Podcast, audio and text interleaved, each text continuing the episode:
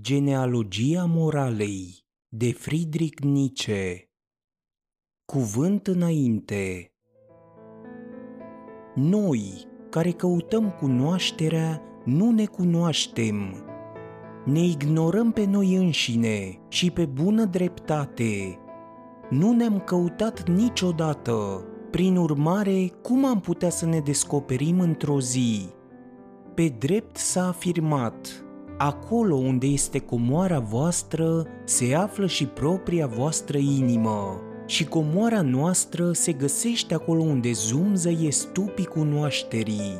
Către acei stupi tindem neîncetat, ca niște adevărate insecte înaripate care adună mierea spiritului și, într-un cuvânt, nu avem în suflet decât un singur lucru, să aducem din nou ceva pradă. În afară de asta, referitor la viață și la ceea ce numim evenimente, care dintre noi s-a ocupat serios de așa ceva? Cine are timpul să se preocupe? Pentru astfel de treburi, mă tem că nu avem într-adevăr niciodată tragere de inimă. Nu ne lasă inima, nici chiar auzul, sau mai degrabă, la fel cum un om distrat, cufundat în sine, în auzul căruia a sunat asurzitor ceasul, bătând de 12 ore amiaza, se trezește tresărind și strigând. Oare de cât a sunat? Tot așa și noi, ne dăm seama uneori prea târziu și ne întrebăm buimăciți. Ce ni s-a întâmplat? Sau și mai bine, cine suntem noi în ultimă instanță? Și apoi numărăm iarăși cele 12 bătăi ale pendulei, încă fremătând de trecutul nostru, de viața noastră, de ființa noastră. Vai, și ne înșelăm asupra numărării. În mod fatal, rămânem străini de noi înșine, nu ne pricepem, trebuie să ne confundăm cu alții, suntem etern condamnați să suferim această lege. Fiecare este cel mai străin față de sine. Față de noi înșine, nu suntem deloc dintre aceia care caută cunoașterea. Ideile mele asupra originii prejudecăților noastre morale, căci acesta este subiectul prezentei lucrări polemice, și-au aflat prima expresie laconică și provizorie în culegerea de aforisme care poartă titlul Uman prea uman, o carte dedicată spiritelor libere. Am început să o scriu la Sorrento în timpul unei ierni când mi-a fost dat să mă opresc cum poposește călătorul pentru a îmbrățișa dintr-o privire tot acest ținut vast și primejdios parcurs de spiritul meu. Asta se întâmpla în iarna dintre 1876 și 1877. Ideile însele se datorau unei perioade mai vechi, în linii mari erau aceleași idei pe care le reiau acum în tratatele prezente. Să sperăm că lungul interval le-a fost de folos, că au câștigat în maturitate, în claritate, în soliditate, în perfecțiune. Faptul că încă le iau în considerație, că de atunci încoace s-au restrâns tot mai mult, sfârșind prin a se topi și a se combina, acest fapt, prin urmare, fortifică în mine credința îmbucurătoare că ele nu s-au născut în mod izolat, la întâmplare, sporadic, ci că au crescut dintr-un trunchi comun, dintr-o voință fundamentală de cunoaștere care ordonă forțelor celor mai intime, care vorbește un limbaj tot mai clar, care solicită concepte tot mai precise, căci acesta este singurul mod de a gândi demn de un filozof. Nu avem dreptul să rămânem izolați orice ar fi. Nu ne mai este permis să ne amăgim că vom întâlni fortuit adevărul. Dar ce spun eu? La fel cum e foarte necesar ca un copac să-și poarte fructele, ideile izvorăsc chiar din noi, aprecierile noastre, nourile noastre, motivele și cauzele noastre se dezvoltă, înrudite și unele în relație cu altele, ca atâtea dovezi ale unei voințe, ale unei stări de sănătate, ale unui pământ, ale unui soare. Vor fi oare pe gustul vostru aceste fructe ale gândirii noastre? Dar ce le pasă copacilor? Să ne pese nouă, celorlalți filozofi, grație unui scrupul care mi este propriu și pe care nu-mi place să-l mărturisesc, deoarece se referă la morală, la tot ceea ce s-a exaltat până în prezent sub numele de morală, unui scrupul care apare în viața mea atât de timpuriu și într-un mod atât de neașteptat, cu o forță irezistibilă, atât de în contradicție cu anturajul meu, cu tinerețea și cu originea mea, atât de puțin raportat la exemplele pe care le avem sub ochi, încât aproape aș avea dreptul să le numesc a prioriul meu. Curiozitatea, ca și bănuielile mele, au trebuit să se oprească la timp în fața acestei întrebări. În definitiv, ce origine trebuie să atribuim ideilor noastre despre bine și despre rău? Și de fapt, eram încă un copil de 13 ani, pe când deja mă obseda problema originii răului. Chiar acestei probleme, la o vârstă când Dumnezeu și jocurile copilăriei își disputau sufletul, îi consacrasem primul meu infantilism literar, primul meu exercițiu de caligrafie filozofică și în ceea ce privește soluționarea problemei pe care o propusesem atunci, se înțelege că s-a realizat în cinstea lui Dumnezeu din care eu făcusem tatăl răului. Era oare acesta a prioriul meu care îmi solicita o asemenea concluzie? Acest nou a priori imoral, sau cel puțin imoralist și expresia sa, acest imperativ categoric, vai, atât de anticantian, atât de enigmatic, la care chiar în acele momente am plecat tot mai mult urechea. Din fericire, am învățat curând să disting prejudecata teologică de prejudecata morală și n-am mai căutat originea răului în afara lumii. O oarecare educație istorică și filologică, nu fără un tact născut, subtil în ce privește problemele psihologice în general, au transformat prompt problema mea în cea care urmează. În ce condiții și-a inventat omul în folosul său aceste două evaluări, binele și răul, și ce valoare au ele în sine? Până în prezent au frânat sau au favorizat dezvoltarea umanității?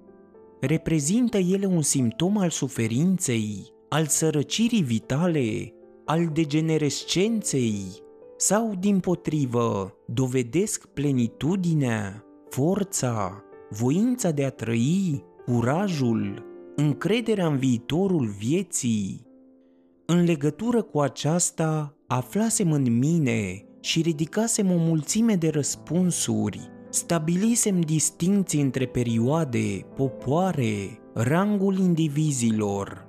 Îmi specializasem problema, Răspunsurile se transformaseră în noi întrebări, cercetări, conjecturi, probabilități, până când cucerisem în fine o țară, un pământ care devenise al meu, o întreagă lume ignorată, înflorind și în plină creștere, asemănătoare unei grădini secrete căreia nimeni nici măcar nu trebuia să-i bănuie existența.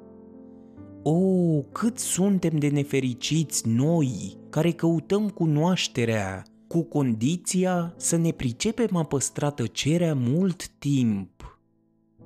Ceea ce m-a determinat mai întâi să fac cunoscute unele dintre ipotezele mele asupra originii moralei a fost lectura unei cărțulii străvezii curățele, sagace și chiar de o sagacitate bătrânească a unei cărți care îmi prezenta clar, pentru prima oară, un gen de ipoteze genealogice în răspăr și de esență perversă, gen cu adevărat englezesc.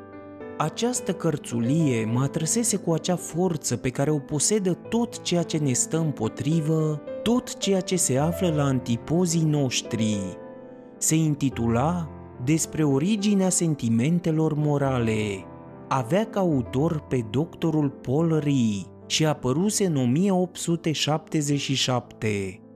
Poate că nu citisem niciodată ceva asemănător care să trezească în mine contradicția cu atâta energie, frază cu frază, din concluzie în concluzie. Totuși, aceasta s-a întâmplat fără nicio amărăciune, fără cea mai mică impaciență.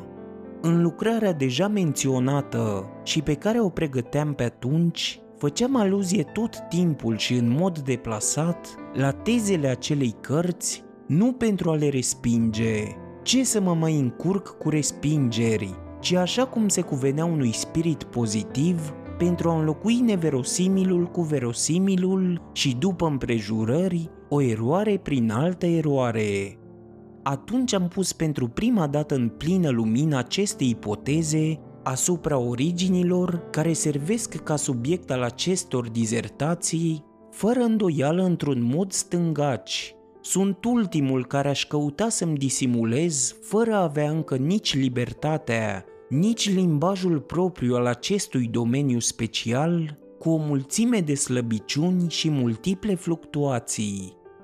Pentru amănunte, să se compare ceea ce spuneam în uman prea uman aforismul 45 despre dubla origine a binelui și a răului, prin urmare că aceste concepte sunt diferite, înțelegând prin aceasta că s-au născut din sfera stăpânitorilor sau din cea a sclavilor.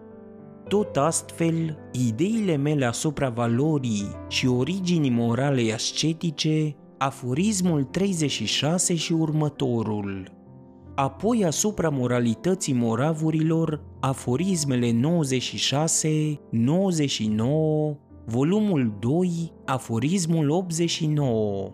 Acel gen de morală mult mai veche, mai primitivă, care diferă de evaluarea altruistă, în care doctorul Ri vede ca toți genealogiștii englezi ai moralei, evaluarea moralei în sine. În fine, aforismul 92 a se vedea încă în călătorul și umbra sa, aforismul 26, Aurora, aforismul 112, teoriile mele asupra originii justiției, considerată ca un acord întâmplat între niște investiți cu putere aproape egali, echilibrul, condiție primordială a tuturor contractelor, plecând de la dreptul în totalitatea sa. La fel despre originea pedepsei, Călătorul și umbra sa, aforismul 22-23, despre pedepsa care nu are drept caracter esențial și primordial intenția de a inspira teroarea așa cum crede doctorul Ri. Acest scop i s-a adăugat mai degrabă prea târziu, în circumstanțe determinante și totdeauna ca ceva accesoriu adițional. În fond, Ceea ce aveam eu atunci pe suflet era ceva mult mai important decât o lume de ipoteze proprie sau străină asupra originii moralei sau mai exact, aceea nu era decât una dintre nenumăratele căi pe care mă angajasem pentru a ajunge la un scop. Pentru mine era vorba de valoarea moralei și asupra acestui punct nu aveam a mă explica decât aproape exclusiv cu ilustrul meu maestru Schopenhauer, căruia îi se adresa acea carte ca unui contemporan, acea carte cu întreaga sa pasiune și secreta sa opoziție. Căci uman prea uman era și o scriere polemică. În particular, era vorba despre valoarea non-egoismului, despre instinctele de milă, de renunțare, de abnegație pe care îndeoseb Schopenhauer le înfrumusețase atât de multă vreme în ochii noștri, le divinizase și le ridicase în zonele de peste timp, așa încât rămăseseră pentru el valorile în sine și pe care el se bazase în vederea negării propriei sale vieți și a lui însuși. Dar chiar împotriva acestor instincte creștea în mine o suspiciune din ce în ce mai fundamentală, un scepticism din zi în zi mai profund. În ele vedeam precis marele obstacol al omenirii, tentația și seducția supremă care o conducea încotro, spre neant. Vedeam în asta începutul sfârșitului, oprirea din drum, plictiseala care privește în urmă, voința care se întoarce împotriva vieții, ultima boală care se anunță prin simptome de tandrețe și melancolie.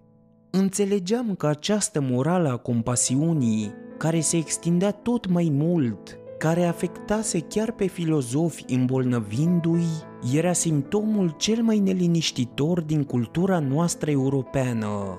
Ea însăși neliniștitoare, întoarcerea sa către un nou budism, către un budism european, către nihilism.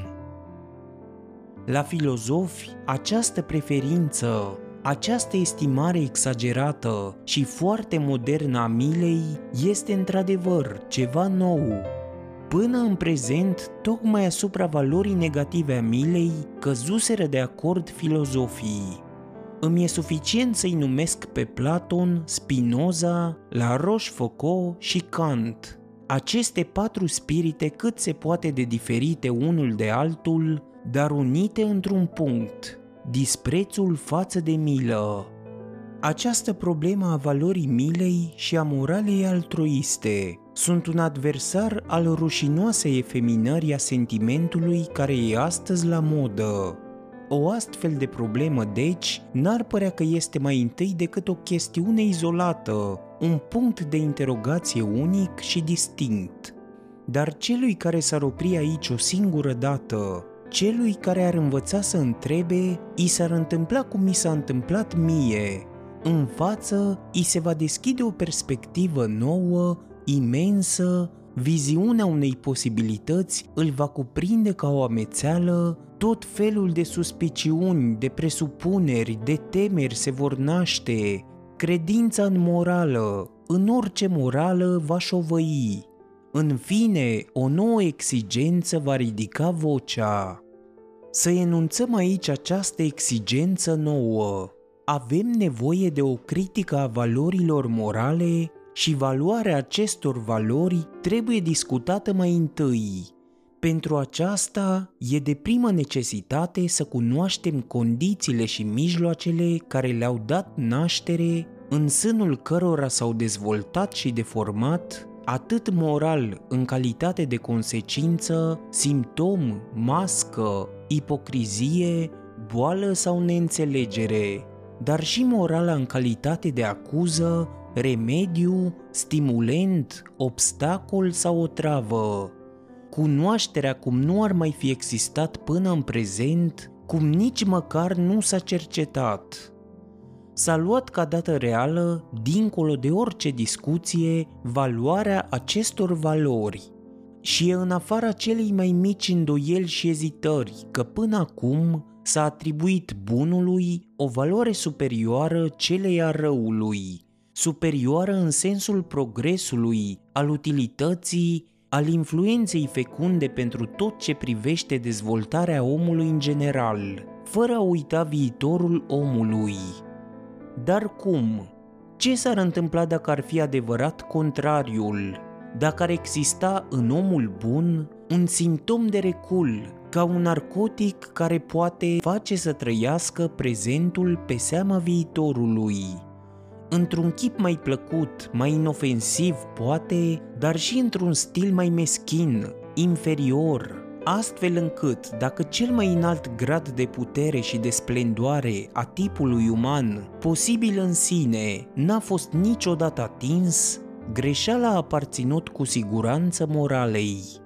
Astfel că, în toate pericolele, morala n-ar fi cumva primejdia prin excelență, mi-ar fi suficient să adaug că eu însumi, de când mi s-a deschis această perspectivă, am avut motivele mele de a căuta colaboratori erudiți, îndrăzneți și muncitori, mai caut și astăzi. E vorba de a parcurge, punând o mulțime de probleme noi și dintr-o perspectivă nouă, enormul, îndepărtatul și atât de misteriosul ținut al moralei, al moralei care a existat cu adevărat și care a fost trăită realmente. Nu însemna aceasta oare aproape a descoperi respectivul ținut? Dacă, între alții, m-am gândit la doctorul Ri, e pentru că nu m-am înduit deloc că el n-a fost condus, prin însuși natura problemelor pe care și le punea, către o metodă mai rațională pentru a le rezolva. Dar oare m-am înșelat în privința asta? Dorința mea a fost, în orice caz, de a conferi unei priviri atât de pătrunzătoare și atât de imparțiale o direcție mai bună direcția către o adevărată istorie a moralei și de a-l atenționa cât mai încă timp împotriva unei întregi lumi de ipoteze englezești construite în vid, în azur. E limpede că pentru genealogistul moralei există o culoare de 100 de ori preferabilă azurului. Vreau să spun griul, înțelegând prin aceasta tot ceea ce se bazează pe documente, tot ceea ce se poate într-adevăr stabili că a existat realmente, pe scurt, tot lungul text hieroglific, greu de descifrat, al trecutului moralei umane. Doctorul Ri nu-l cunoscuse, dar îl citise pe Darwin și iată de ce, în ipotezele sale, se vede într-un mod cel puțin amuzant bruta umană a lui Darwin, întinzând gentil mâna umilului efeminat al moralei, creație în întregime modernă care nu mai mușcă, dar care răspunde acestei amabilități cu o mutră marcată de o anumită indolență îngăduitoare și grațioasă, în care se amestecă o sămânță de pesimism și dezgust, ca și cum n-ar merita cu adevărat osteneala de a pune atâta la inimă toată această problemă, adică problema moralei. Pentru mine îmi pare că din potrivă, nu există nimic pe lume care să merite a fi luat atâta în serios. Poate că într-o zi va merita să avem dreptul de a lua lucrurile mai ușor. Într-adevăr, veselia, sau pentru a folosi limbajul meu, știința veselă, reprezintă o recompensă. Recompensa unui efort continuu, îndrăzneț, îndărădnic, subteran, care la drept vorbind nu e treaba întregii lumi, dar în ziua când vom putea striga, înainte, bătrâna noastră morală, chiar și ea intră în domeniul comediei. Vom descoperi pentru drama dionisiacă a destinului sufletului o nouă posibilitate și am putea paria că deja s-a folosit de aceasta el, marele, anticul, eternul poet al comediilor existenței noastre. Dacă unii găsesc această scriere incomprehensibilă, dacă auzul este încet în perceperea sensului, greșeala mi se pare nu mi-aparține obligatoriu mie. Ceea ce spun este suficient de clar, presupunând și eu o presupun că s-au citit fără niciun menajament lucrările mele anterioare, căci, într-adevăr, acestea nu sunt foarte accesibile. În ce privește de pildă Zaratustra al meu, nu vreau ca cineva să se laude că-l cunoaște dacă n-a fost într-o zi profund rănit, apoi din potrivă încântat în taină de fiecare dintre cuvintele sale, deoarece numai atunci se va bucura de privilegiul de a participa la elementul alcionian din care s-a născut această operă, se va resimți datorită venerației față de strălucitoarea ei claritate, de amploarea, de perspectiva îndepărtată, de certitudinea ei. În alte cazuri, forma aforistică a scrierilor mele oferă o anumită dificultate, însă aceasta provine din faptul că astăzi forma nu se mai ia destul de în serios. Un aforism a cărui topire și răcire sunt ceea ce trebuie să fie, nu e încă descifrat pentru că l-ai citit. Trebuie mai mult, deoarece interpretarea nu e decât la început și există o artă a interpretării. În cea de-a treia dizertație a prezentului volum, am dat un exemplu de ceea ce numesc în asemenea cazuri o interpretare. Respectiva dizertație e precedată de un aforism al cărui comentariu și este E adevărat că pentru a ridica astfel lectura la înălțimea unei arte, trebuie să posezi înainte de toate o însușire care cu siguranță că a fost uitată astăzi și de aceea se va mai scurge încă timp până când scrierile mele să fie lizibile. O însușire care ar pretinde aproape să posedăm natura unei vaci și nu în ultimă instanță, în toate cazurile, pe aceea a unui om modern. Prin aceasta înțeleg însușirea de a rumega. Sils Maria, iulie 1887 Ți-a plăcut episodul? Dă-i subscribe și vei avea acces la celelalte pregătite. Nu uita să dai și coment și share pentru ca toți să afle unde pot găsi audiobook-uri gratis.